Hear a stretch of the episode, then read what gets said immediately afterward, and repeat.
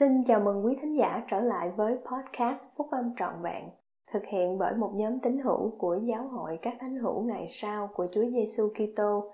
Chúng tôi xin được chia sẻ cùng quý vị các nguyên tắc phúc âm giúp chúng ta có một cuộc sống hạnh phúc từ những bài viết đăng trong các tạp chí của giáo hội phát hành định kỳ vào mỗi tháng.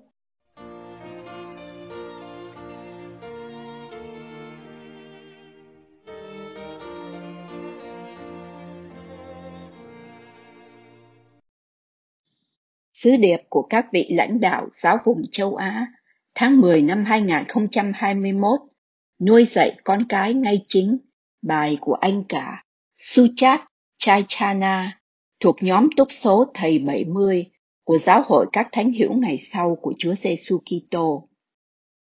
Gia đình, bản tuyên ngôn cùng thế giới nêu rằng cha mẹ có bổn phận thiêng liêng là nuôi nấng con cái mình trong tình thương và sự ngay chính, cung cấp những nhu cầu vật chất và thuộc linh cho chúng, dạy dỗ chúng biết yêu thương và phục vụ lẫn nhau, tuân giữ các giáo lệnh của Thượng Đế và là những công dân biết tuân theo các luật pháp ở bất cứ nơi nào chúng sinh sống.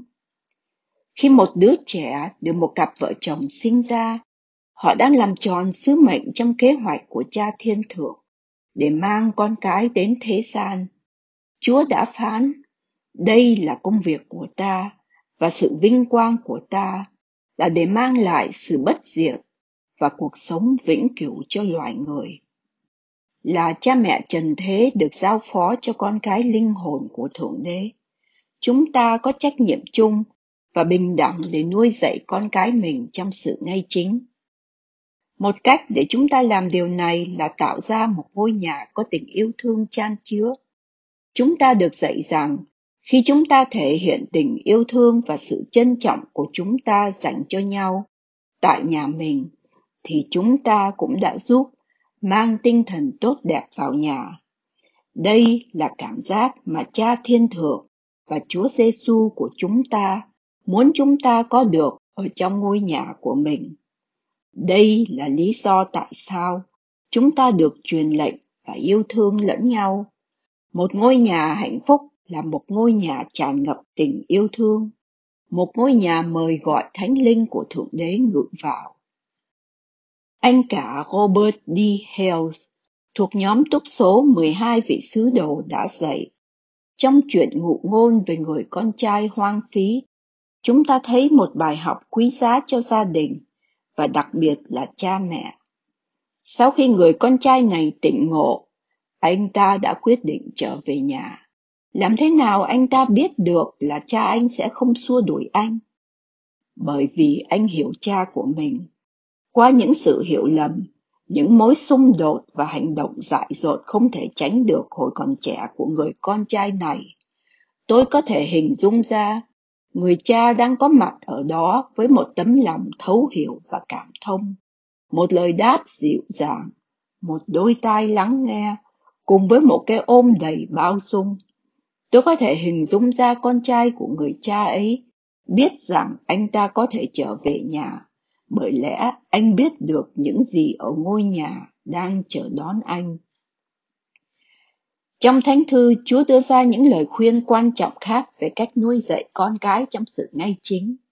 Và lại nữa, nếu những bậc cha mẹ trong Sion hay ở trong bất cứ một giáo khu nào của Sion đã được tổ chức, có con cái đã lên 8 tuổi mà không dạy chúng biết giáo lý về sự hối cải, đức tin nơi đấng Kitô vị nam tử của Thượng Đế hằng sống và về phép bắp tên và ân tứ Đức Thánh Linh bởi phép đặt tay, thì tội lỗi sẽ chút lên đầu những bậc cha mẹ ấy. Và họ cũng phải dạy con cái mình biết cầu nguyện và bước đi ngay thẳng trước mặt Chúa. Và các người sẽ không để cho con cái mình phải đói rách và cũng không để cho chúng phạm các luật pháp của Thượng Đế và gây gỗ, kình chống nhau và thuần phục quỷ dữ, vốn là chủ của tội lỗi là kẻ thù của mọi điều ngay chính. Trái lại, các người sẽ dạy chúng theo đường lối của lẽ thật và sự nghiêm chính. Các người sẽ dạy chúng biết yêu thương nhau và phục vụ cho nhau. Hãy dạy cho trẻ thơ con đường nó phải theo, dầu khi nó trở về già cũng không hề lìa khỏi đó. Tất cả chúng ta đều quen thuộc với đức tin được thấm nhuần bởi những người mẹ của hai ngàn chiến binh trẻ tuổi, những người không hề sợ chết bởi vì mẹ của họ đã dạy họ rằng nếu họ không nghi ngờ, Thượng Đế sẽ giải thoát họ. Điều ấn tượng nhất đối với tôi là khi họ thuật lại với Helaman về những điều mà mẹ của họ đã dạy. Và họ còn kể lại cho tôi nghe những lời của mẹ họ và nói như vậy. Chúng tôi không nghi ngờ gì về việc mẹ chúng tôi đã biết như vậy. Để dạy con cái chúng ta sự ngay chính, điều quan trọng là phải làm một tấm gương tốt cho chúng. Hãy nhớ, các anh chị em luôn luôn giảng dạy cho mục đích tốt hay xấu. Gia đình anh chị em đang học theo đường lối và niềm tin của anh chị em.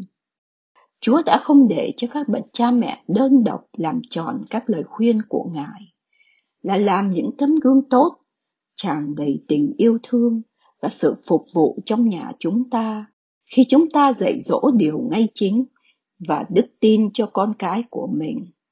Cha mẹ có thánh thư, những lời cầu nguyện và sự ngay chính để nhận lấy sự mặc khải cho gia đình mình. Các nguồn tài liệu như Hãy đến mà theo ta, sách hướng dẫn trẻ em và sách hướng dẫn giới trẻ đều là các chương trình tốt để giúp anh chị em biến ngôi nhà của mình thành trọng tâm của việc học phúc âm dành cho gia đình anh chị em. Những đứa trẻ lớn hơn cũng có thể giúp tạo nên một ngôi nhà mà phúc âm là trọng tâm. Anh cả Adni Wai Komatsu đã kể về sức mạnh của việc làm gương. Gần đây trong một buổi họp nhịn ăn và chia sẻ chứng ngôn, một thiếu niên đã chia sẻ chứng ngôn của mình lần đầu tiên. Kể từ lúc em gia nhập giáo hội, em ấy đã chạm đến trái tim của tất cả mọi người khi nói, anh trai em là một tấm gương tuyệt vời đối với em. Em thấy được sự thay đổi lớn lao trong cuộc sống của anh khi anh làm vinh hiển sự kêu gọi trong chức tư tế. Em biết anh trai em đã được Thượng Đế kêu gọi nắm giữ một chức vụ trong giáo hội. Anh thực thi với lòng chắc ẩn, sự phục vụ và phục sự Chúa bằng sự siêng năng, khiêm nhường và lòng hoan hỷ. Em muốn được giống như anh trai của em. Tôi làm chứng rằng Chúa Giêsu Kitô dẫn dắt giáo hội này. Khi anh chị em dạy dỗ, dẫn dắt và thương yêu con cái của mình theo cách của đấng cứu rỗi, anh chị em có thể nhận được sự mặc khải cá nhân mà sẽ giúp anh chị em trong việc chuẩn bị cho con cái của mình lớn lên trên con đường ngay chính. Bất cứ khi nào chúng phải đối mặt với những thử thách của riêng mình, thì chúng sẽ vượt qua và nói rằng chúng tôi không nghi ngờ gì về việc mẹ và cha chúng tôi đã biết như vậy